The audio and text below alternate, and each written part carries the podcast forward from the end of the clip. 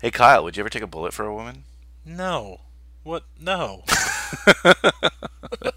It's Iggy Pop! Amen! Let it ride! I'm a fucking idiot. Red meat, we crave sustenance. I'm an artist. Hello, my name is Truman Capote. Why don't you have some fun? Fun, fun. Tommy. That's a Kate thing. Whoever she is, I'm gonna find her and I'm gonna hurt her. I've spent the past three years learning Finnish! I'm always home. I'm uncool. This is a process of dehypnotization. Shut, shut, shut, shut, shut up! Hi there, folks, and welcome to this week's edition of the P.S. I Love Hoffman podcast, our love letter to the remarkable career of the late, great Philip Seymour Hoffman. I'm Brian Rodriguez. And I'm Kyle Reinfried. We're always home, we're always uncool, and we're always ready to talk great movies. Today's a very special day on the podcast, isn't it, Kyle? Indeed, it is. We have our first guest. And ladies and gentlemen, it's none other than the godfather himself, Joey Lewandowski. Joey, what's up, man? Hi. Hi, hi, hi. Woo! Oh man, we're so excited to We're so have stoked you here. to have you on. First guest, welcome. I mean, I want to say that every day here is a very special day, but it's also a very special day because I did not see the weirdo Russian movie Joey Breaker, but of the five Hoffman movies that I've seen so far that you've done, this is far and away my Wow. favorite. Like, this is so. I love, love, love this movie. Yeah. I never saw it before. I heard got such good things about. And when you guys want to do this podcast, I was like, you can do it. I just I have two requests. I want to be on this one, and I want to be on one episode way down the line that I won't spoil yet. But I just heard such good things about this, and it did not Oh, disappoint. oh, I so this. wait, you chose this. Okay, people. He had car blanche. I did. Yeah, you could have. We gave. I mean, we let you choose anything, obviously. Well, And you chose that without having seen the film? I'm pretty sure when he died, I read like an article like five roles that you didn't know that he did that you want to see him in, or something like that. And this was on there. Uh, there were other okay. ones that were more recent. I think like you know, like God's Pocket might have been on there. Stuff that wasn't super mainstream because people have seen him in you know the Paul Thomas Anderson movies. You guys have talked about that a lot. People have seen him in the Hunger Games movies. Uh, people people know him from things, but there's you know these smaller roles that either early in his career or later in his career that just sort of movies that fly under the radar. I think it was a list of those, and so I just had on my list for like years. I guess since he died, my boyfriend's back, and the reason that I added to my list as my, my little note was for Philip Seymour Hoffman. So yeah, yeah, that's I- great. I mean, we were we were going to ask you that because I was just I would super curious if you'd seen it or not. Uh, by the way, if, for those of you who don't know, Joey uh, is the founder or co-founder of the Cage Club. Yeah, tell us a little bit of that. Give it to, to you know, give it the straight up to our uh, audience, Joey. so years ago I hated Nicolas Cage and then I had a friend when I worked at Best Buy he loved Nicolas Cage and he sort of converted me to the Church of Cage and so he and I were trying to buy all the movies and I had like 20 and at that point he had like 75 movies or something like that and then one day Best Buy had you know this was years after I worked there but BestBuy.com had a one day sale it was Nicolas Cage movies on Blu-ray and DVD I think I remember So- that day. Wow. I spent like a hundred dollars and I got like twelve new movies. And I was like, well, I guess I'm gonna go buy them all now.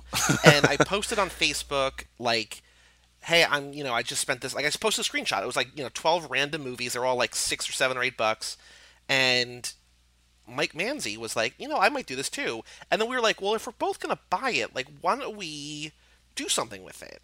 And then it just became a podcast pretty quickly. And then, you know, within a month, he and I both owned close to 100% of all of his movies. And then, you know, a couple months later, we started recording. We did, which just, it's still stupid. We did three a week for six months. wow. Uh, I was I figured out because I was editing them all That's crazy. between writing reviews, watching the movies, um, recording the podcast, editing the podcast, doing screenshots, you know, posting to the website and everything. I was spending about 25 hours a week That's crazy. while working a full time job. Yeah, you know, for 20 people an episode. I mean, the and you were living in Austin at the time, right? I was living in Austin. We were doing everything over Skype. Yeah, it's Uh, crazy. we've, we've since improved our recording capabilities. okay. well, you uh, but- you've clearly been an inspiration to us here. Yeah, so Yeah. So Mike Manzi is the glue. Although we both went to the same college, we did not know one another. I knew Mike Manzi. Yeah, I don't. I didn't even know if I don't know because I didn't know him at college either. I met him after the That's fact. That's crazy. Yeah, there's a there's a couple people that like also Chris Mattiello, Yeah. who's the host of the Now and Again podcast on our network, also went to our college, and I didn't know him there. it's just it's weird how you meet people after the fact that you would have gotten along really well with, you know, at college, and now here we are, all united by you know these film and nostalgia podcasts All right. about Cage or Philip Seymour Hoffman, or that now that's what I call music. Yeah. So so two two questions for you. What is your favorite Cage film, and which of your podcasts do you which which episode do you like the most, and you think is like the most fun you had? So my Cage, my favorite Cage film is Wild at Heart. Okay. That's a good one. Very good. It's maybe my favorite movie of all time. I think right now it's, it's number two. It's the Matrix. It's Ma- the Matrix is number one, which is a main reason why we chose Keanu and why we're doing Keanu. Mike and I are in the tail end of his career right it's right a now. tentpole blockbuster. It changed the way of blockbuster filmmaking. Sure did. Um, we've done we've Mike and I did you know we did like eighty four Cage so far. We've done close to sixty Keanu. We did thirty. We did all of Shia's movies, Shia LaBeouf movies. That's right. Yeah. Uh, we've we've had some really really fun episodes. Uh, on Shia, my favorite one was Monkey Business, which is one of his first films. it's this 90 minute long, straight to DVD. Uh, it's you know like there's like there's lots of bad movie podcasts out there. This is a movie that like deserves to be on those because it's so bad, so wonderfully bad, and just like it just not, none of the decisions make sense and it just it's a joy to watch so mike and i you know all these shia movies especially as we got to the end where he's a younger kid sort of here like you guys see like philip seymour hoffman on screen for a minute Yeah. right and you're like okay so we're going to talk about the movie for 45 minutes or an hour by that point you know we had recorded so many that were just like well he's you know he's either barely on screen or it's a terrible kids movie or whatever we're not going to talk about it but here we talked about monkey business literally for two hours Wow, Just this really? joyful wonderful weird train wreck of a movie That's kind of cool. so that's really It's a lot of fun. I'll have to check out that episode. So, God. um, we you know we've been saying it a lot on the podcast. We can't wait till we get to his media roles. He's he's definitely someone that paid his dues. Yeah, Hoffman. Yeah. And yes, Hoffman. And so, what is your earliest mem- well, What do you think is the first film you saw with him in it? And then, what would you say is your favorite film? Yeah. Like, when did you become conscious of Philip Yeah. Seymour I saw the first one of his I saw was Twister, but I didn't know. I think that's a lot of people. yeah. but I didn't know who he was. I don't even remember. Like I don't remember Twister because I was like eight when Twister came out. Okay. And I remember my dad loves it, so we I saw it probably a bunch, but I don't remember anything. I also confused that movie with Contact, even though they're about two very different Okay. things. Um, I just confuse those two. I think just because like both DVD covers are probably blue, and they're both movies that my dad loves, and just were sort of always on. That's funny. Uh, that's funny because a lot of people confuse Helen Hunt and Jodie Foster. oh, I could see that. Yeah, also also that. I also couldn't really tell you. I guess yeah, I, you know, even if you like, if you're like, I'll give you a thousand dollars if you get it right, or I'll kill you if you're wrong. Like I wouldn't play that game. I don't know who's in what movie. Like I just I can't separate those two movies in my head. I think Wow. the first time I remember being aware of him was in Happiness mm. Wow. Okay. It's a great film. because Creepy film. Weird film. I was like, "What is this?" Like, and like, I didn't, I didn't. That wasn't a role that made me want to see more of him. In fact, it probably made me want to see less. well 'cause because you see a lot of them in the film. It's Very so gross. Can't wait Yeah. to talk about and that. you guys one. will get to that before too long. But So I remember that's that's an early one. I was just like, "Oh wow!" Like Yeah. I don't. Ooh, okay. So fa- favorite Philip Seymour Hoffman role? Favorite role? I don't know. I mean, I think the sa- I think you're gonna get the same answer from everything. I think it's either Okay. people are gonna say a uh, Paul Thomas Anderson movie or Synecdoche, New York. I think. Okay. That's fair. We have gotten a lot of that just from polling. I think uh, just because I think those are like those are the ones that everybody's seen. Those are some of his best movies. I Sure. think you know, indisputably best movies. Um, but I mean, like like you guys have been saying, even in movies where I don't really love the movie, he's always very very good in them. Yeah, and I feel like we're not just saying that. Like it's something we truly, objectively believe. We're fans, but anytime we watch him in something, we have yet to see like a role of his where we're like, ah, he just mailed it in here or something like that. Well, that's what reminds me. I mean, it's it's a completely different thing, but like Mike and I keep talking about how every movie that Nicolas Cage is in, even his recent ones that have mostly, for the most, you know, for the most part, have not been as good as the stuff he did early in his career. He's always the best part in these movies. Oh yeah, he gives it Whereas- his all. And Yeah, that's very fair. Yeah. Yeah, but Keanu, you know, I was really excited to do Keanu, and then, you know, for a different, a couple different reasons, we've both sort of been a little bit burnt out by this because like he's just not very good in certain, in like a lot of movies, and it's a different thing because we see Cage in no matter what he does, even when the movie's bad, you're like, okay, I'm gonna, I'm gonna see something here that I maybe have never seen before, or I'm gonna see something that like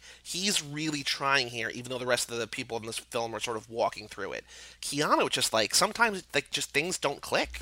Yeah, he's got that laid backness to him. I Maybe guess. that's it. But how about we? Do we, do we want to? Yeah. Uh, so, Kyle, just for the audience, tell us what this beautiful film, My Boyfriend's Back, is about. All right, everyone. I hope you enjoy my summary. My Boyfriend's Back is the 1993 camptastic film about a high school boy named Johnny who yearns for the love of his childhood crush, Missy McLeod. Oh man, that's a, that's such a great name. And enlisting the help of his friend Eddie, he plans a heroic ruse that goes awry, and he is shot dead, only to come back and have to adjust to high school life as a zombie. See what I did there? Yeah, that was good. so, uh, by the way, I, I know you love this movie, Joey. It's this is his lowest rated movie according to Rotten Tomatoes. Four, Is it really? Fourteen percent. Yeah, isn't that crazy? Really? Yeah, and we've seen some worse ones, so I don't understand that. Yeah. I think I think I mean, comedy is so subjective, but like there was literally not anything in this movie that like struck a bad note for me. I guess it's it's really like if you're in, you're to be all in, but if you don't buy in, I can feel I can see this being a really annoying movie. yeah, yeah, see, so that's kind of what happened to me, but I did I did buy in finally. It's like I got it. It's very it, it just struck me as I mean, I I love the beginning, but just the whole quick acceptance by his parents, like that really threw I didn't think it was going to go that direction cuz I cuz not I mean neither of us had seen it either, correct? Yeah, I hadn't seen it. So I mean, yeah. that comic book start, I did like that. Like it, it reminded me of another classic, I guess, a little bit before. But, you know, one of my favorite films, Better Off Dead. And and I wasn't sure if like this how the zombie angle was going to go. So I'm like, oh, is this going to be like a dark comedy like that? But it was it ended up being more camp. Still, Yeah. still, it's still. I like those elements there. Tell us more, Joey. What was your initial thoughts of the film just like right from the get-go? so the comic book opening was cool. I didn't like the voiceover. No, no, no. I agree But with it, that. It, it set it up because I was just like, oh, it's kind of like you know a comic book. And so when it came back, I was like, I you know I'm still not crazy about it, but I was able to like it was there for a reason. And maybe the comic book intro was there to sort of give like give a reason for why the voiceover had to be there or why it should be there, which it's still not great, but like it's okay. But I, I don't know what it was. It just you know. I, I was so quick to accept their acceptance and just like, oh, he's just back because it like I don't know, I was just on board and everybody was just so it's it's such I don't even know like you can't it's hard to describe how casual everyone is. They're just like, oh, he's a zombie, he's back. Like, of course he needs to eat people. Like that's just like what it's just a thing. Yeah, it, it, I just love it. That's definitely so.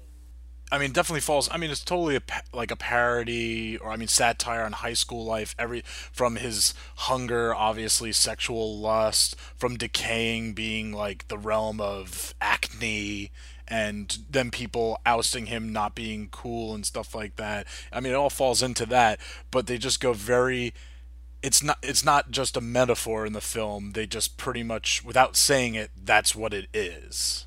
You know, you know, does that make sense what I'm saying? Yeah, definitely. Like, uh, they sell this pretty fast. There's no ambiguity with just, you know, in terms of like the rules of this world or something. There's no, it's not like sci-fi, like deep sci-fi. It just sort of exists. And like you said, Joe, if you buy in right away, you're not going to have a problem with that. If you're trying to figure out what's going on, and if you're over analyzing this one, you're not going to enjoy it. and I also loved it from the beginning because our our guy, the reason we're here, Philip Seymour Hoffman, is sort of this lackey to you know basically the quarterback of the football team in Oh, his first yeah. film, and he's the star of my favorite TV show of all time. We got Matthew Fox, Yeah. uh, Jack from Lost, and, I, and like he looks the same. Like he looks He looks exactly the same. It's crazy. Um, yeah, I, I no, I really did love. I'm very curious if Philip Seymour Hoffman said something to. So the director is Bob. Can someone help me pronounce his last name? Bob Bal- Balaban. Bob Balaban, I just, yeah. I always, it's like a tongue twister sometimes. you want to like add something to it. So many bees. Um, yeah, so he's obviously. I mean, if you saw his face, you'd recognize him, people. And I'm very curious if he said to Philip Seymour Hoffman or Philip Seymour Hoffman said to him, like, how over the top can I go with this? Because he has a Looney Tune goon vibe to him, or just even an exaggeration of a high school goon. Like the not just a backwards baseball cap, but it's like turned up, you know, flipped up in a weird way, and he's got that slack jaw, just like yeah, boss, you know, like just total drone. And I love it. I loved everything. But I think about it, it fits perfectly into the movie, and also fits perfectly into the world where his name is Chuck, his dad is Big Chuck, and his younger brother is Little Chuck. Oh, I love that. Like, Yeah. It's all a cartoon. None, none of it's supposed to be taken literally, I guess. And I was, you know, I was kind of disappointed. I was, I'm sort of jumping ahead here, but after Johnny comes back from the dead as a zombie, and Chuck Philip Seymour Hoffman goes to kill him, and then accidentally axes himself in the head and kills himself. I was really expecting him to come back. 'Cause, Yeah, you know, that would have I been thought that we're gonna have like a couple zombies and it's gonna, you know, multiply. Th- Yeah. It did seem like it was to have going that way, and Right. I would have loved to have seen that character as a zombie. Yeah, like, and it would have been great if they dead-eyed bonded. and stupid. Yeah, that or like they, or if it went in a different way and they bonded somehow, and it showed like an acceptance of Wow. the jock nerd. No, and not that I mean, you could create the universe of this film, Kyle. no, no, I definitely, I definitely saw like his, he's zombie-like in real life. You know, he's he's brain dead, and he's just follows uh, Matthew Fox's character around. So I would have loved to see him come back as a zombie. I, I, you know, I looked up obviously director, writer. I- see some similarities as far as the satire to Arrested Development, and that's the, so that's the same writer. His name is uh, Dean uh, Lorey. Oh, he became a writer for Arrested Development. Yeah, That's he also cool. wrote Major Payne, a pretty good '90s comedy. Saw that in the theater. really, that's awesome. Yeah, birthday but, party. uh, but Arrested Development, one of your favorite shows, right? Yeah. And uh, I, yeah, I definitely I see some similar. Just the comment on suburbia and just you know like the f- f- family unit and stuff like that. Because definitely Johnny's parents, again, their acceptance right away. And what's that? What's that actor's name? He's he was the father on or the grandfather on Edward Herrmann. Gil- Gil- Gilmore Girls. I love Edward Herrmann. Every Rest in peace. every time I see him, I just get super excited. Like he used to do like the Dodge commercials. I'm pretty sure he played FDR once. Like he's super cool, and like he definitely has like that. Oh, I think he's the dad in Richie Rich as well. Yes. And is he the dad in Wolf of Wall Street too, or no? no, that's um, Rob Reiner. Oh right. Who is he in? He said he's the Wolf of Wall Street. I'm looking at his IMDb right now. Who's he playing that? Do you remember? He's in Wolf of Wall Street because he just he died recently, so it must have been like one of No, the but last. Wolf of Wall Street's already three years ago.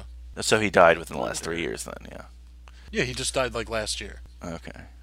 Who is he in Wolf of Wall Street? I don't know. I'm gonna look it up. Yeah. That I gotta see. What I also liked about the parents is that they both seem like both the, the dad and the mom seem like they could have been played by Bob Balaban in uh, like other one of his movies. Like I feel like they're just like act like me. yeah. All right, we got it. That's super fair. Yeah. It- So Bob Bal- Balaban took on like the Woody Allen theory, just you know, play someone exactly like me. Oh, he was the voice of Stratton Oakmont in that opening commercial that starts the movie where the lion's walking through the ah. office. Okay. Yeah. He's the yeah. voice. So That he's- I guess that makes sense. in it, but he's not in it. Yeah. Okay. Now that makes more sense. I mean, he's got a great voice. Missy McLeod, thoughts? Would you She, would she's you very pretty. I don't Yes, know, she Why wasn't she in everything? would you create the ruse of getting her convenience store robbed and being the hero to get her attention? Would I? yeah, Um, either of you. She's very pretty. I don't know if I would go to those lengths. Yeah, you're already screwed up as a little kid not giving her a gift. I actually like that part. Like tugged at my heartstrings because I feel like I'd been there. Like I like should have asked this girl out and I didn't.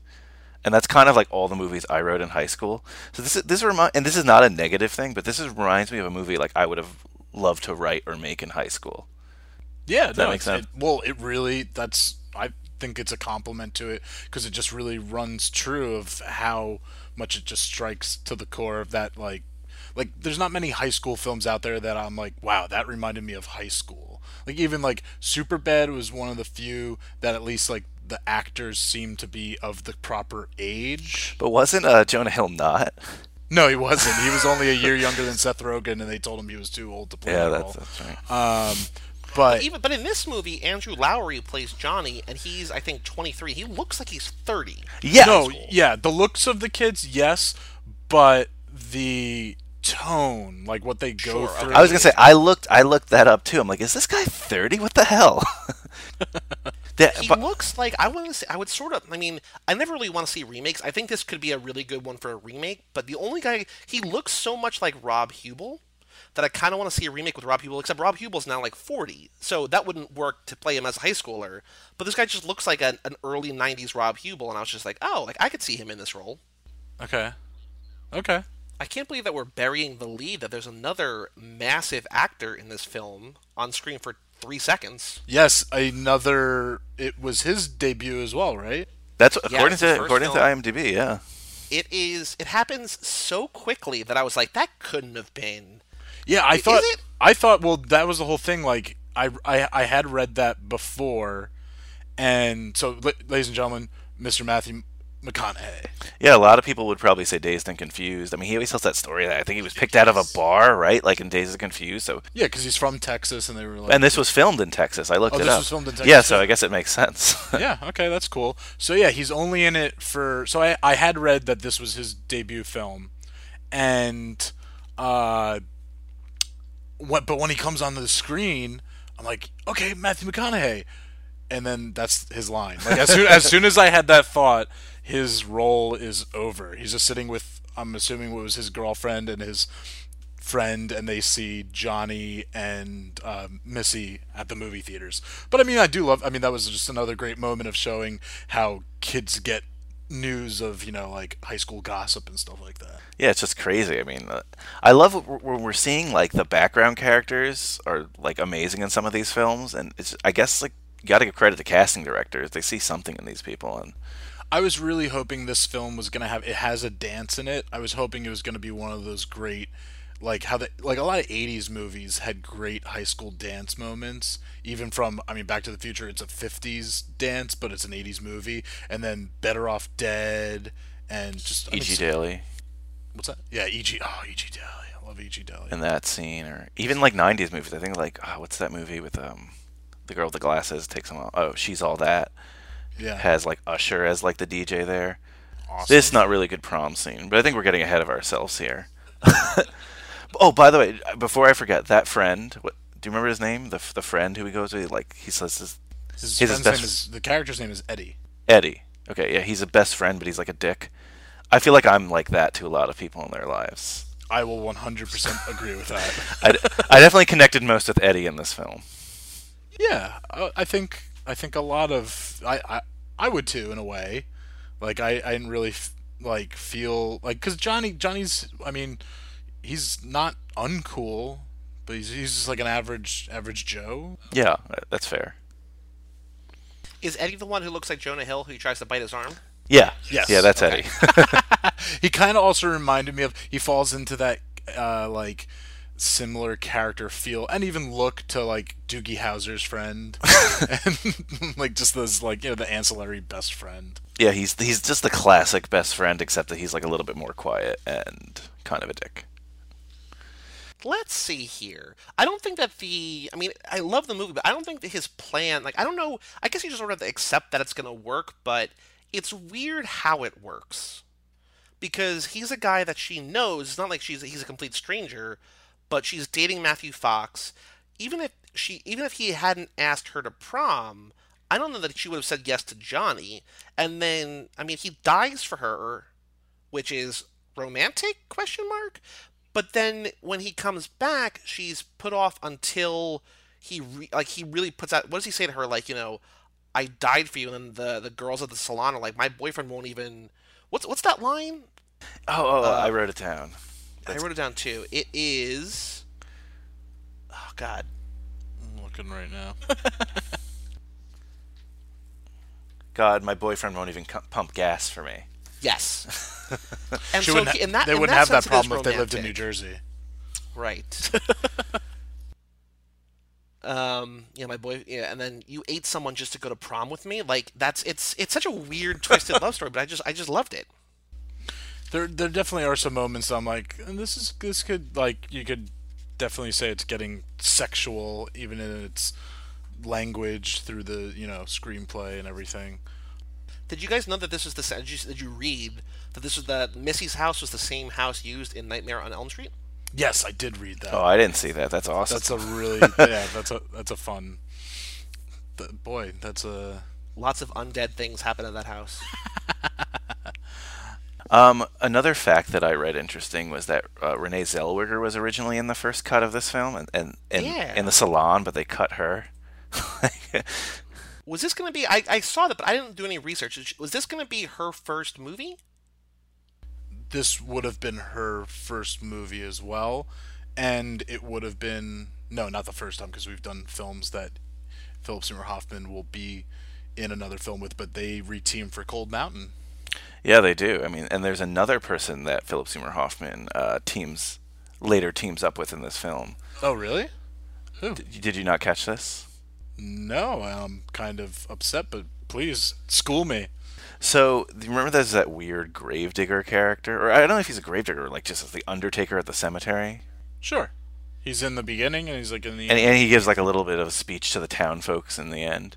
He's actually the dad in Along Came Polly, who kind of like reams Philip Seymour Hoffman out at the end. Uh, you know, he doesn't talk the whole movie, and then like he Oh, that's I never would have. I like I can't even having just seen this film. I can't picture his face. Yeah, I recognize his face. However, I don't think they share any screen time in this film, so it probably doesn't count. So, but I guess they shared a set with No, the but it's director. this, it's a similar like telling of what's what to no, it is, which is which is which is kind of funny. So, uh, um, basically, I, I guess we should set the premise for those of you who haven't seen this. Really, like, yes, a little bit more in depth than my summary said. Um, I mean, so let's see. We've said that he goes. He's has has the hots for this girl. He goes to the convenience store. Has a plan to look like uh, his buddy Eddie is robbing it. He's gonna save the day, but just unfortunately, at the same time, another guy tries to rob this convenience store. yeah, some rando criminal. Yeah, and he ends up getting shot and dying, and like embalmed and everything, and buried, and people are crying, and then he just wakes up as a zombie and comes out of the dirt, and he's told by that guy not to not to leave the grounds. So was that now? What, what did you guys think of that? Did that mean because he left the graveyard area, he started decomposing? Do you think that's how it worked? Like I thought there was going to be a little bit more rules and like Yeah, yeah. Like I said, there's no real universe in this, and that's okay. There's no real like rules like that. I, I, I'm not sure because he. So yeah, are we led to believe that if he stayed on the grounds of the cemetery, he just wouldn't decay? But then what's the point? Like, why come back from the dead? Yeah. What do you think, Joey?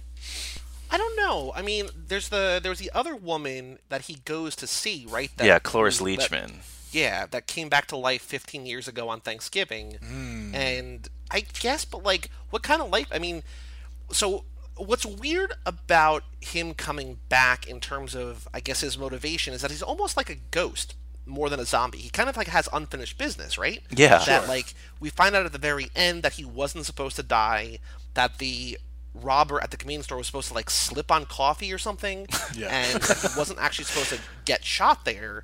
So after he dies the second time, he, he's sent up to what looks like heaven, but is I guess it's just like the pearly gates of heaven. Yeah. To be judged, and he's like, well, you have to go back down and like, you know, Yeah, it was a that was sort of you know, yeah, whether you were whether you're like a good person or a bad person, and so it gets we get put back down to where he at the convenience store again.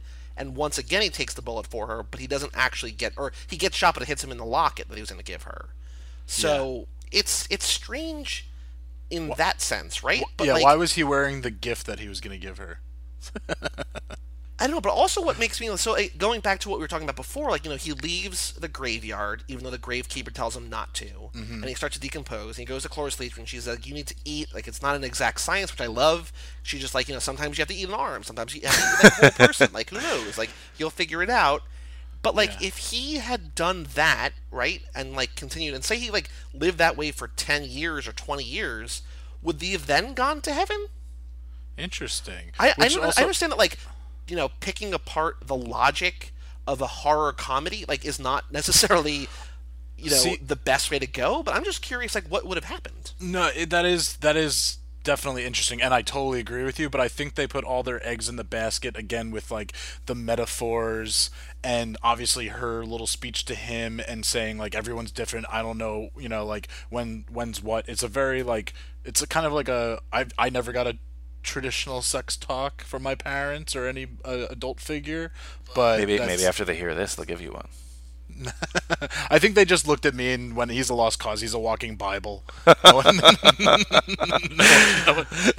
but um, I yeah, so I think that's what they ended up doing instead of creating these rules and following like the horror tropes that we've come to know that obviously like a film like Scream literally teaches us through Jamie uh, Kennedy's character they decide to go just with like the straight up like high school like metaphors. But can we address probably the biggest problem with this film, the elephant in the room right now? Why is the film called My Boyfriend's Oh yeah, yeah. I, I wrote this down too. It like um he was never her boyfriend. No. It's just to tie it to the song, really. What was the original title? It's yeah, We we um, discussed it for uh, Johnny Zombie. Johnny Zombie. Which which title do you like more, Joey? Well, Johnny Zombie sounds like a punk band. It does. It does or a, s- or a show now on the CW. yeah. So I, I thought I thought the same thing you guys thought that it doesn't make because she's he's never her boyfriend. It would be like if Matthew Fox came back. Yeah. That he like you know he died. She starts to date Johnny, and then Matthew Fox comes back. and he has to like fend off sort of like Scott Pilgrim kind of like he has to fend off this like evil that's a ex cool movie. zombie. Yeah, I actually that's thought a, that would be cool. that's a cool. cool movie too. Do they play Um, the song in the movie at all? Like the I don't you know it's that '60s female. think group. so. It's definitely it's in. I I remember.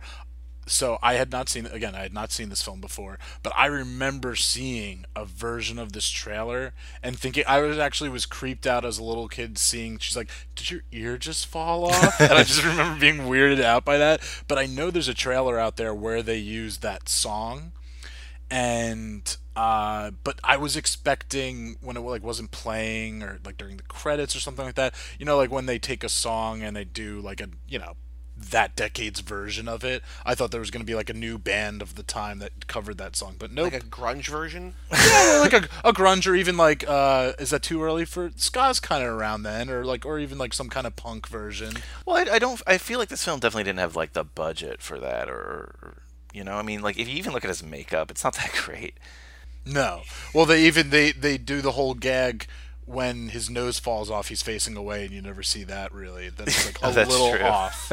So yeah, definitely minimal budget on this. I actually think the title Johnny Zombie would have been better for the film. I mean, at least at the time for the way it was received, because Johnny Zombie to me actually seems like you know those like beach comedy films of the '60s. It feels Yeah. like that, and it kind of has the tone of like a beach comedy film, where Well, like yeah, definitely. Again, what those beach comedies did, this would be like a again like just feeling like a satire on it. So I'd be for that, and definitely in the early '90s. I mean, now we're in a zombie phenomenon with like one of the you know highest rated TV shows of all time and just so many movies out there but at the time I think Johnny Zombie would have really grabbed people's attentions and brought them into the theaters but I mean hey we got my boyfriend's back Are there any? Uh, when I was like watching this, there was only two other like comedy zombie films that I thought of, and that's obviously Shaun of the Dead, okay and there was that one, uh, Warm Bodies.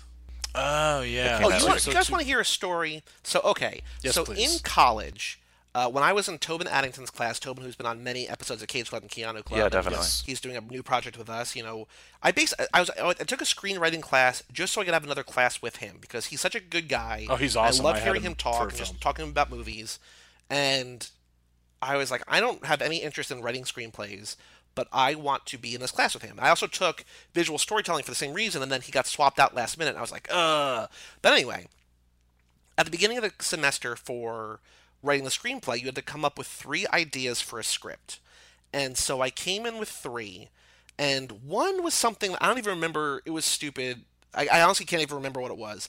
The one that I wound up writing was a stand-up comedian is trying to get to his some some kind of gig in a post-apocalypse like like the apocalypse happens and he was supposed to go on like a road trip he's supposed to, he's trying to get to his gig or whatever I, I like that idea but I don't really want to write the one that I wanted to write that no one in the class, including Tobin, he doesn't remember this, but including Tobin, didn't think this was a good idea. Was it was Romeo and Juliet? Okay. But Romeo's a zombie, and it's also it's a musical. And people were like, "That's stupid! Like that's never going to happen." and then, literally two years later, Warm Bodies comes out. I'm like, "Motherfucker! Like, come on!" It's always how it happens, and it Like, sucks. not that I would have done anything because I really like Warm Bodies. Yeah. But like, I never would have done something like that, and also it wasn't a musical. But like, that's sort of you know, there's there's lots of. I mean, Swiss Army Man is sort of like a a, a zombie sort of love story. Like, there's all these like dead people love stories kind of since then. I mean, Twilight has all sort of happened since then. That's like a weird. Yeah, that is in true. Yeah. vein. And Vampire nobody thought it was a good idea, and I'm like, I'm still, I'm still mad about it. Honestly, Joey, I have a very similar. I'll keep it brief because it's getting it would get off topic, but I have a very similar story to you, and that's that I made a film called Hot Wired, and long story short, it's about a guy that orders a robot girlfriend and programs her to his liking, and then cut to more more years, like five five years later, or something like that, and then her came out. I'm like, what a si- what a simpler like it's a software, and I went and I built this robot that looked like Rosie from the Jetsons. like that was part of the humor that it was that I wanted people to think that it was going to be like a weird science hot robot computer thing, and then she comes out. But yeah, I get So point being, I, I feel for you, Joey. The, the the lines of these podcasts could be paved with the dead skeletons of should have, could have, would have screenplays. That's for sure. That's fair. um, so another question I have for both of you, Missy, does she kind of just fall for Johnny pretty easily once he comes back? Yeah, that's what I was saying. Like it, it happens too quickly, but I think it's once she realizes how well. I guess it's sort of the ultimate sort of you know it's a hashtag problematic term, but like the friend zone, which is there's there's lots of reasons why that's a terrible term to use, but you know it's this guy who like he's this really great guy who's always loved her and she's never given him the time of day, and then I think it's sort of like she spends time with him. She's like, oh, he's actually like a good guy. And then, you know, Matthew Fox is ostensibly a jerk. Like they had been broken up, right? Yeah. And so they get back together at the beginning of the movie when he asks her to prom.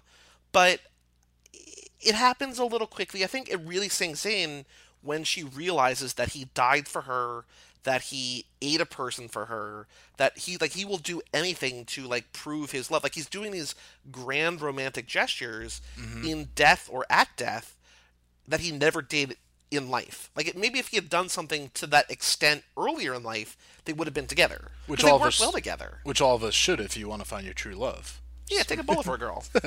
Exactly. Lose an ear for a girl.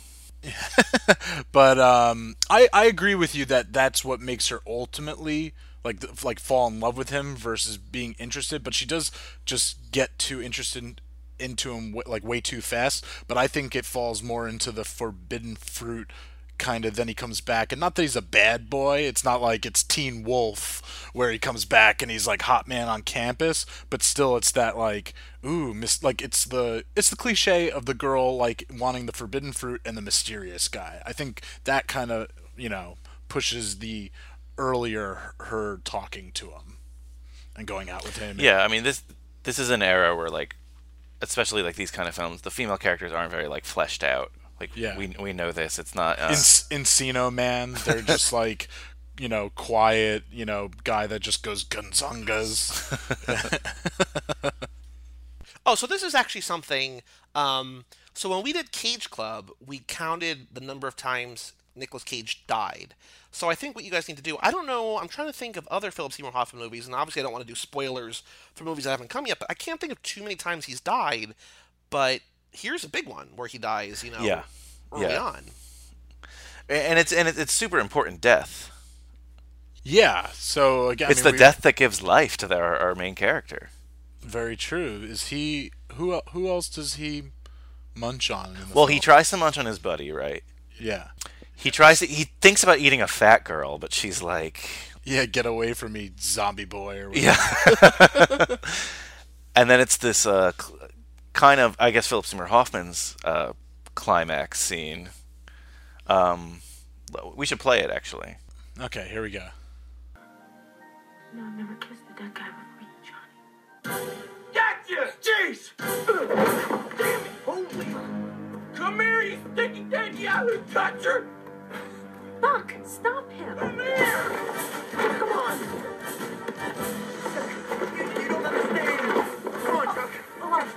And just hash this thing out. I'm gonna kill you, dead boy!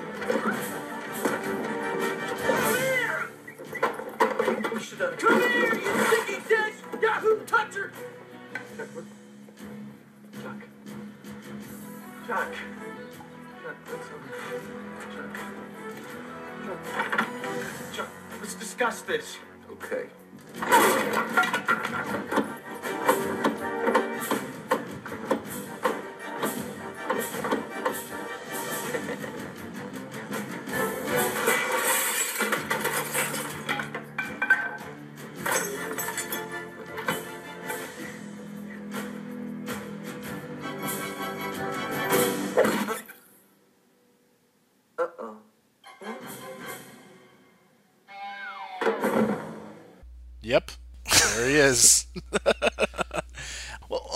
Question about that. Do you think he? Do you think Johnny should have killed him? Or do you like how it was like an accidental? Because it would still would have been self-defense. No, because I think if he killed, because I mean that's it's it's a because he's then already that's the big, yeah. outcast, yeah. and if he kills him, he's even more of an outcast. But the fact that she's like, no, it wasn't his fault, you know, because there's no way that like it was clearly not his fault. I mean, the, she she she takes offense to the fact that he eats, but then when she finds out that it was for her, she's okay with it. But I do think that like, because he has to be a good guy, like he's only doing it to, because everything he does in this movie after he comes back to life, he has to get closer to getting her to prom, right? And so Yeah. the only reason he eats her eats Philip Seymour Hoffman is so that he can survive long enough to take her to prom.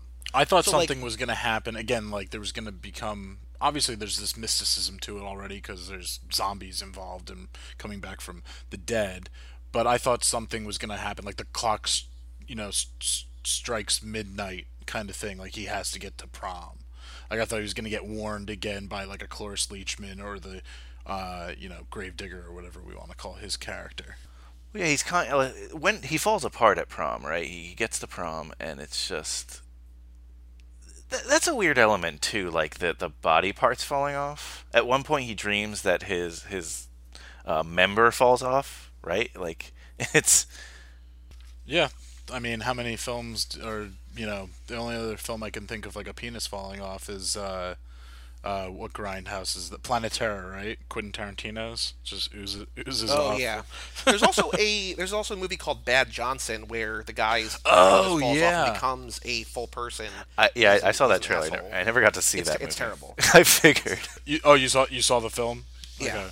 I think I think the, the thing with like body parts falling off is because this movie doesn't have a huge budget for special effects because even when he's a zombie, he looks like himself, just like with a little bit of like, you know, white makeup, kind of like barely. You know what I mean? Like he just looks like himself.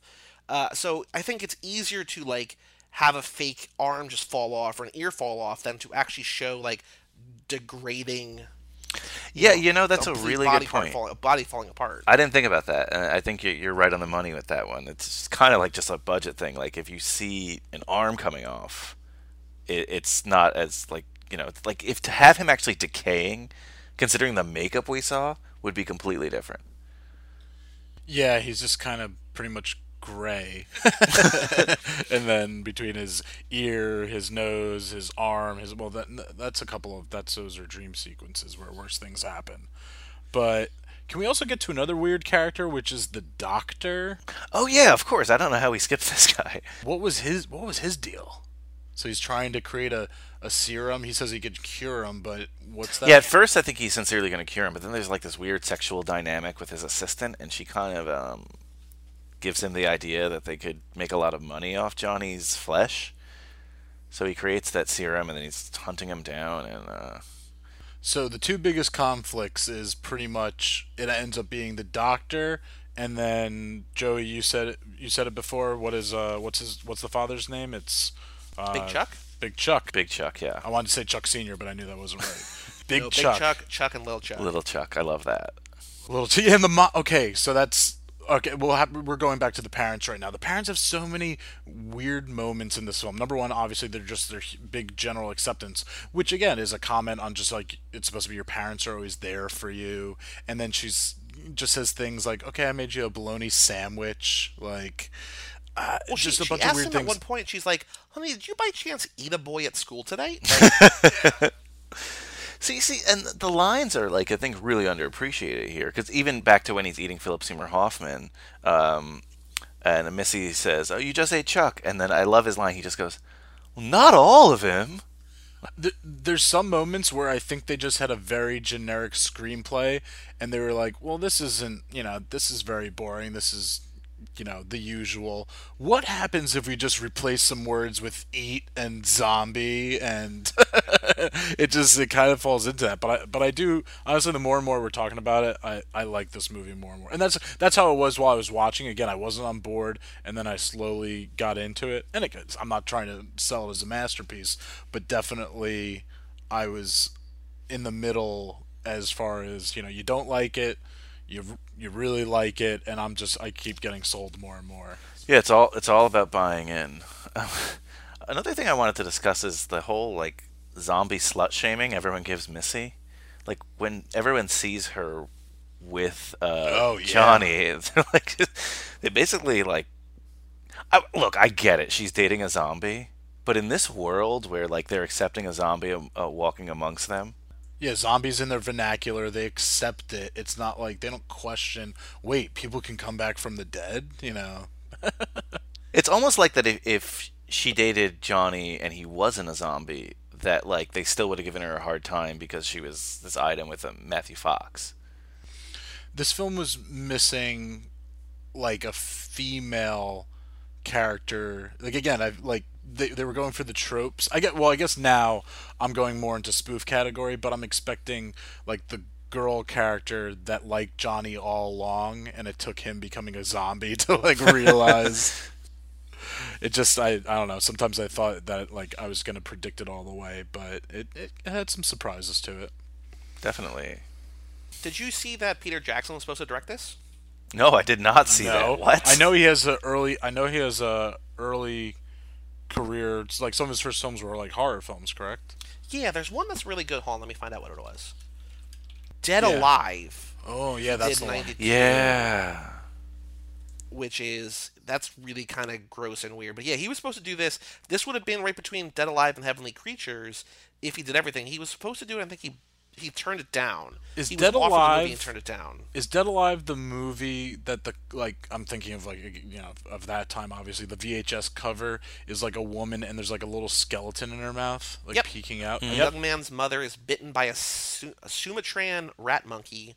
She gets sick and dies, at which time she comes back to life, killing and eating dogs, nurses, friends, and neighbors. So it's a hor- it's a horror comedy. It's, sor- it's sort of like this, you know, like somebody Yeah. comes back to life, a, a family member, you know, whatever. It's And that was But- 1990. Right Okay. this. I think he would have. You know what? I'm I'm sad he didn't. I think he would have spiced it up a little bit more. I think I think it pro- yeah probably would have had a different feel to it, but there are reasons that directors deny things, and maybe is that I couldn't I can't do anything with this. Yeah, maybe well, just, maybe just was like he was like, nah, I don't want to do something so similar again. True, true. I mean that, that that's pretty funny. Now he's an Academy Award winning director. Is he? Oh duh. I was like I was literally like for what? Oh yeah. Yeah, the highest uh, tied with Ben Hur and Titanic, right? Eleven wins. Um, yeah, no, that that so Dead Alive. That's one of those covers again. So this was a movie. I don't remember like you know it was the trailer that I I can think of, but the VHS cover of Dead Alive, and the other one was always Tremors. That's kind of like a horror comedy, right? Tremors, sci-fi comedy. I never saw Yeah. Tremors.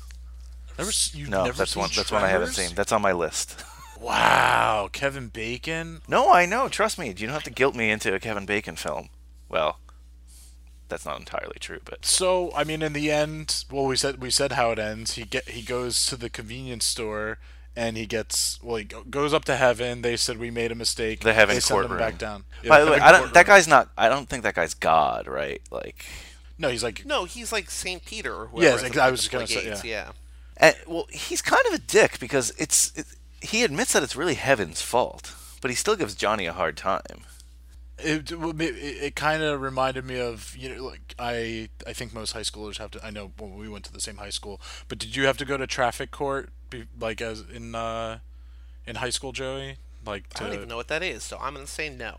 okay like when we were getting our permits we had to go to you know we took driver's ed in Oh, school okay. and you had to go to like the local municipal and go to traffic court so just from like that realm and you would see so many like kids that got Yeah, I mean, like I've been to traffic court to fight tickets, and they just, Sure. the way the judge treats you. I guess it's pretty accurate when you look at that. Like the way the judge Yeah, treats I- a kid. yeah, that's what I'm saying. Like you saw, like most of the time, it was you know you saw you saw people you were like going to high school with or that like graduated the year before and they're driving around and went too fast and got a ticket and then they're there. So point being, that just reminded me of it. Just clicked right now. It wasn't a thought I had before, but just the way that the you know you know guy at the gates is judging him like that. It reminded me of just another thing I could think of from high school. It, it's interesting because normally when you see in films when they get this second chance moment that they they go back down and do something, and really all he did was what he did before, take the bullet. It's just that the guy I think slipped on the coffee this time, right? Like so. Yeah, Eddie will. Eddie kind of saves the day, right? He hits him over the head. Yeah, well, yeah. Eventually, there's like an like an ensuing fight, and then Eddie hits him over the head, and there's this whole, you know. So I think that would have been. Gr- All right, better ending. Missy ends up with Eddie. Well, considering that I feel like I'm the Eddie character, yes, then for me that would be a better ending. But I'm not sure if. So, uh, Joey, you love the film. Are what are some things you would change about it, or if you would? I don't know if I would. I think because it's it's such a weird little movie that I'm okay with it as it is. Because I think with comedies you always have to you can't pick things apart. Like you kind of have to not turn your brain off, but just accept the world that you're in. Mm-hmm. The same thing with horror movies too, and especially when you have them together. Like you just sort of like these are the rules they're going to play by, and as long as they're consistent, like the fact that everybody is on board. Like if there was a whole other sect of people that were just like, this is impossible. Like there can't be a zombie. Like that, that wouldn't fit in here. No. But the fact that everybody is on board with the fact that this guy is back from the dead, you know, they all know what a zombie is. It's not like The Walking Dead, where just like, oh, we don't know what a zombie is. We're gonna call them walkers or whatever. Like that's you know whatever. Yeah. Everybody knows what a zombie is. Everybody knows how a zombie, you know, sustains life. Mm-hmm. It's it's it clearly establishes the rules that it's gonna play by, and it follows those. I, and I, I like it. Yeah. So I I agree with everything you say, but then I'll say the one thing I would change then is just have these little moments of then in class like almost like you know again t- to go to like a school reference like the new kid in class and maybe like you know if you have a like I remember one kid moving from I forget what foreign country, but then the teacher took it as a moment to be like, so does everyone know where that? And it became like a quick little lesson, like a geography lesson, and we talked about like the asked him a couple things about the culture. It's probably like something simple like Armenia, but um, it would have been great if there was just little injections since they are comfortable and know and have the zombie vernacular and everything like that just so because we get we get a little bit i thought that's again i thought that's where it was going to go because he says about the woman and it's Cloris Leachman then she has his things then it should be like the parents are cool with it because they had a zombie in their family before i thought there was just going to be those are not big things but just little injections would have I don't know. I wouldn't. I wouldn't want to just confuse. Like I said, I don't want a deeper world here. Like like a, a, ma- a Matrix like thing where there's just like no so I'm many not, levels not, of stuff. not yeah and that's why i'm not You don't want the My Boyfriend's Back expanded universe. the Anna boyfriend's back. Well, I guess it kind of makes sense. Uh, there was an animated beginning. Um, I gotta ask you guys this question: Why do you think at the time it got only fourteen percent? Like, eh, obviously there was no Rotten Tomatoes at the time, but why do you think at- at the time the critics bashed this film? So it's 1993 at this point. Just trying to think of like films that were coming out then. I guess I guess it was the time of y- you had your comedies then were more in the what like Wayne's World was probably like one of the biggest comedies at that point. and then you had your action films to go to like a Keanu. I don't know exactly what what year's Joey off the top of your head. Speed. What year is that? 94. Okay, so you know, year later, so you've got, you know, you know what I'm saying. Like that, those are the those are your films that you got going on at that point. So I think maybe it was just like, oh, there's not a time and a place for this right now. That's my guess. I mean, that's fair. Uh, I, I, it's just, do you think that if this came out today, it it- would uh, be better received? Or, I mean, I, I guess the second question I'd ask is is like, does this have cult classic potential? I mean, I think to some it's a cult classic, but it's not like widely known. So I cult think it should- I classic. think people. I think people should love it. Yeah, and well, cult classic is definitely one of those films. It's like not even like everything that people say are indie films these days. Like indie films these days are recognized to have like millions upon millions like budget versus like those you know like Pulp Fiction or even like a you know Spike Lee film or something uh, was an indie film. So cult film again, like I, I mean, we've been discussing in recent days a, a future Philip Seymour Hoffman film, Big Lebowski, like cult film, but it's also kind of mainstream. So it's I don't know. There's just I guess I'm, all I'm No, saying. but is th- there are these little films that people that were underappreciated in their time, and then they, for some reason, gain uh, more of a mainstream audience, a, a second life, if you will, kind of like Johnny, and they sort of wah, wah, and they sort of you know they, they develop this like almost hipster followings, and I, I think this movie kind of actually has that potential, and maybe I don't know, maybe people will listen to our podcast and check it out. Where did you see the movie, Kyle? Where did I see the movie? Where did I see the movie? Did you? I see watched the it online. I found yes, I did see the movie. I uh, I I found it online. I think you- I think YouTube. Oh, it was on YouTube. That's great for for you guys at home. Uh, it, I have Amazon, so it was on Amazon for me. Oh no no, I'm sorry. This was I just I've never had Amazon before. I could still I guess technically give up. It's still under my 30 day trial period. Oh, okay. But no, this I'm sorry. You're yeah, yep. It was Amazon. Yeah, so so you can definitely check this film out on Amazon and you know see for yourself. I'm looking on Rotten Tomatoes right now, just the blurbs people write for the reviews, and this one it was written in 2005, uh, so it was before Philip Seymour Hoffman died. But this guy gave it a zero out of five. Wow. And said the movie they ought to play at all future Philip Seymour Hoffman roasts. What? That's offensive. It, it seems like everybody pre-death. here is saying that the premise doesn't work. People try to com- like it tries to be Heathers and it can't be Heathers. They say it's gross, which I don't think it's gross at all. Um, people are saying it's an awful teen comedy. None of it works. All this different stuff. It's definitely not gross. I mean, especially in this genre, not even close to like gross out. Um, I, I totally get what you're saying. Like, I mean, you can't nitpick every film. You just have to. Sometimes you just have to sit back and enjoy it, and that's awesome. That you know, it, hey, films. I'll probably say this multiple times over this podcast. Films are art. Art is subjective. You know, whatever whatever floats your boat. So for me, like, I hear what those people are saying, but I'm definitely not on board with everything they're saying. But as far as it, it, it could it could have been a lot better in my opinion. I think there's I think there's something there because again, so just zombie comedy, horror comedy in general, not a huge genre, and so and I loved the offbeat comedy in it. So all I'm saying is, yeah, I think there could have been I think there could have been more to it. I, I can think of people I know right now who I, I could say, wow, they'll love this film, and I can think of people I know who they would hate it. They wouldn't even stand ten minutes in it, and they, they'd walk Sure. away. I mean, there are. I, I think it's just ahead. I think it's just too early. I think it was just too ahead of its time. Yeah, and like, that's that's kind of what I was trying to get at, right? Zombie comedy. There's Zombieland. There's Fido. There's oh, Zombieland, Life After yeah. Oh, Beth. There's Dead and Breakfast, which is not great. There's Dance of the Dead. There's Zombie Strippers. Uh, there are a couple that were recent. Um, Planet Planet Terror even. Planet Right. Terror. There was uh, Burying the Ex with rest in peace Anton Yelchin and Alexandra Daddario. Uh, that Ah, was that was um, not great. There was another movie though that came out the same year. Let me look it up really quickly. That was basically that premise. Like my boy, my, like, so- and that's basic. That's essentially um, this movie in reverse. That Anton Yelchin is dating a girl. She dies and she comes back and she's like super clingy. And it's like gross. Like it's very bloody and it's very like it's a comedy, but like the the effects are like way over the top.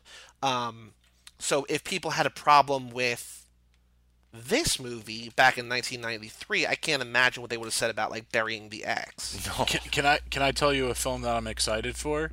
What's that? Bob Balaban's film before this. It's called Parents. Let me just read you a little something. It's rated R. It's 120 minutes, so around the same length as this film. That was the, that was a nice thing. It was a nice. I'm, I'm a fan of short films. There's too many long films these days, but I love the description of this film. A young boy living in the 1950s suburbia sus, uh, suspects his parents are cannibalistic murderers, and Ran- and it stars Randy Quaid. What? I think you say Randy Savage. That'd be cool. That'd be f- really cool. so all I can tell you is that this film I'm going to check out, and I just really like that.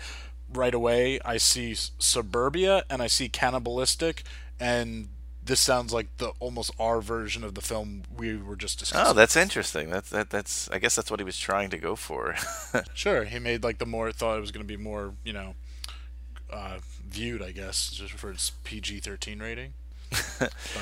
so Uh, I- the, yeah. the movie, the movie that I was trying to name before, the one that's better than Burying the Ex, is this movie called Nina Forever. So if you want to see this in a modern day with a dead girl instead of a dead guy, check out Nina Forever. It's I really like it a lot.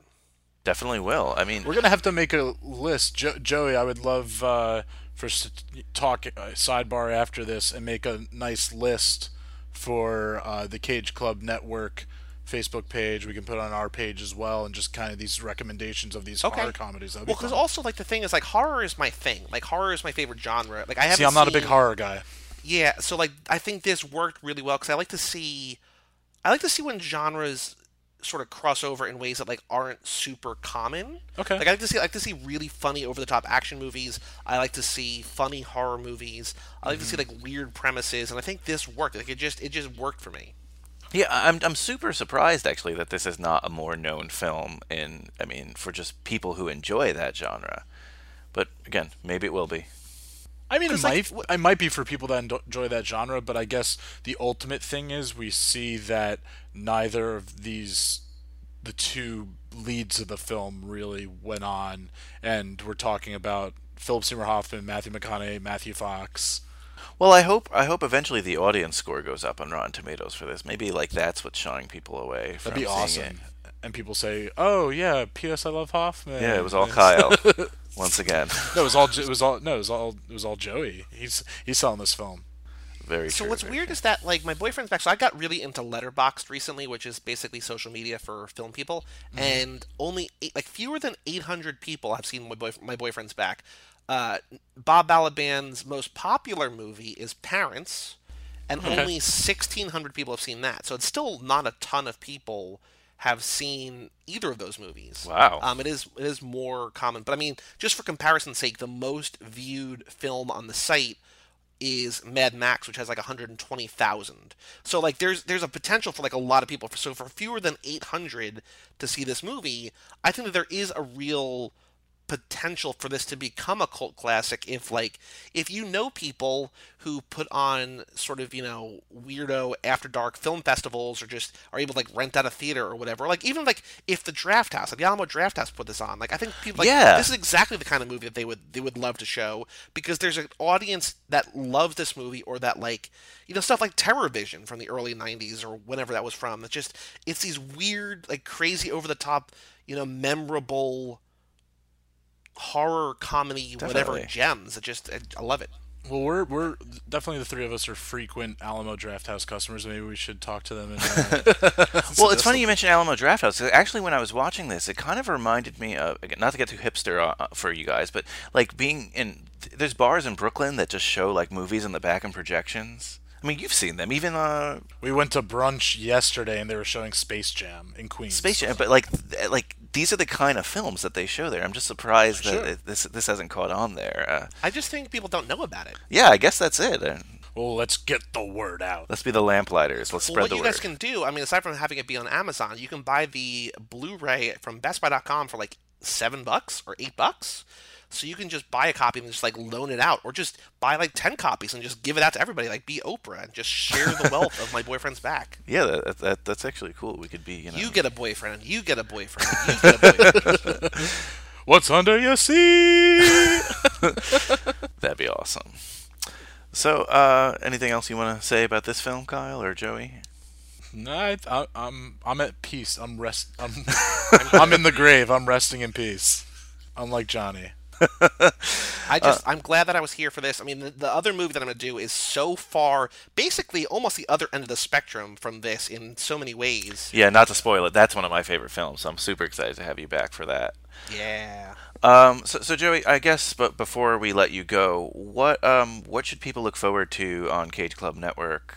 I guess this month or going forward. Yeah. What's what's Plug new? It. Plug so it, this man. comes out, I guess, early April. Um, so we, in theory, might have a, a new Cage movie this month. Okay. Uh, Vengeance: A Love Story is close to happening. Cage is in like six movies this year. We already had one. Wow, So we have awesome. five that we might do this year. Got to so pay that's for all those houses. Beat me to it. we are closing down on Keanu and Zac Efron. We they're both going to end roughly September first. Okay, So- okay, wait, wait, wait, wait. What, what, what spurred Zac Efron? Oh, because my friend who I do it with, uh, love, love, loves the movie We Are Your Friends, and he made me watch it, and I was like, "Oh, this is amazing! It's so good." I have not seen it. Uh, Zac Efron's a DJ, and that's pretty Okay. much all you need to know. Okay. Uh, he's like a one. He's like a struggling DJ. It's just. Uh, so Oh, I- I've seen that leading- The movie. leading actress That's a is good Emily movie. Ratajkowski, known for her acting ability. I've seen Charlie St. Cloud. Charlie St. Cloud's amazing.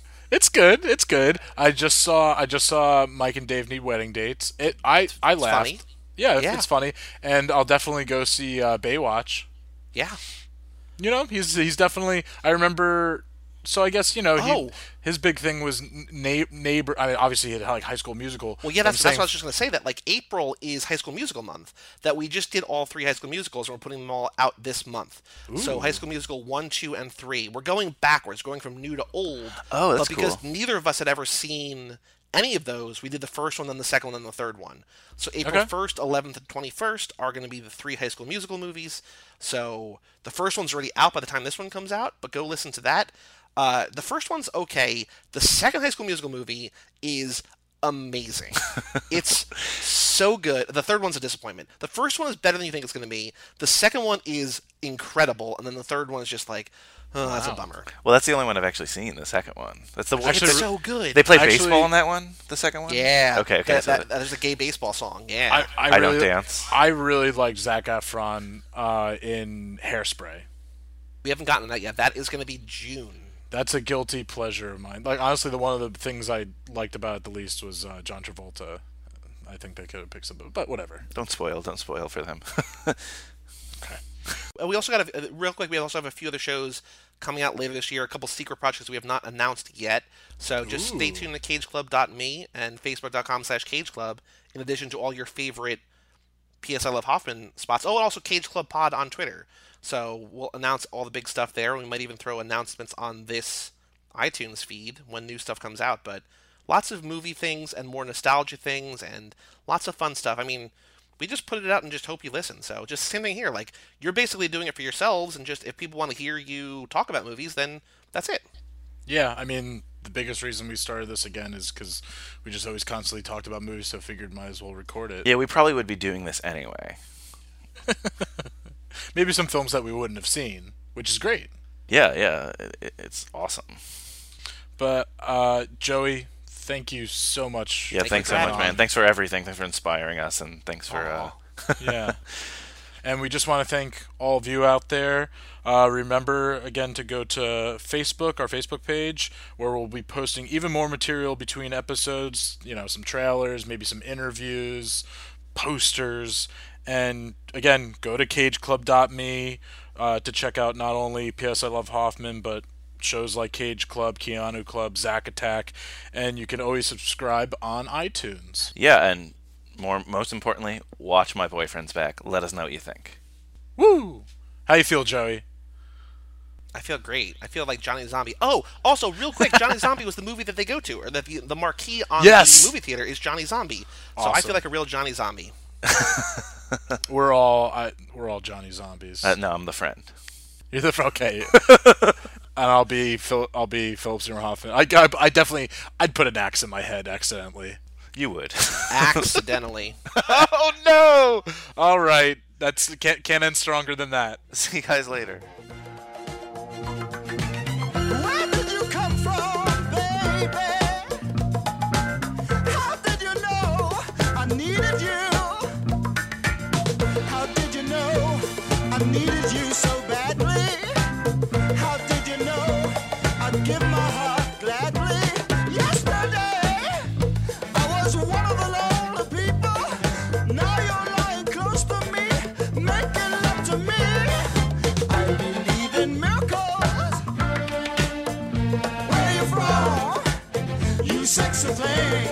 Thing,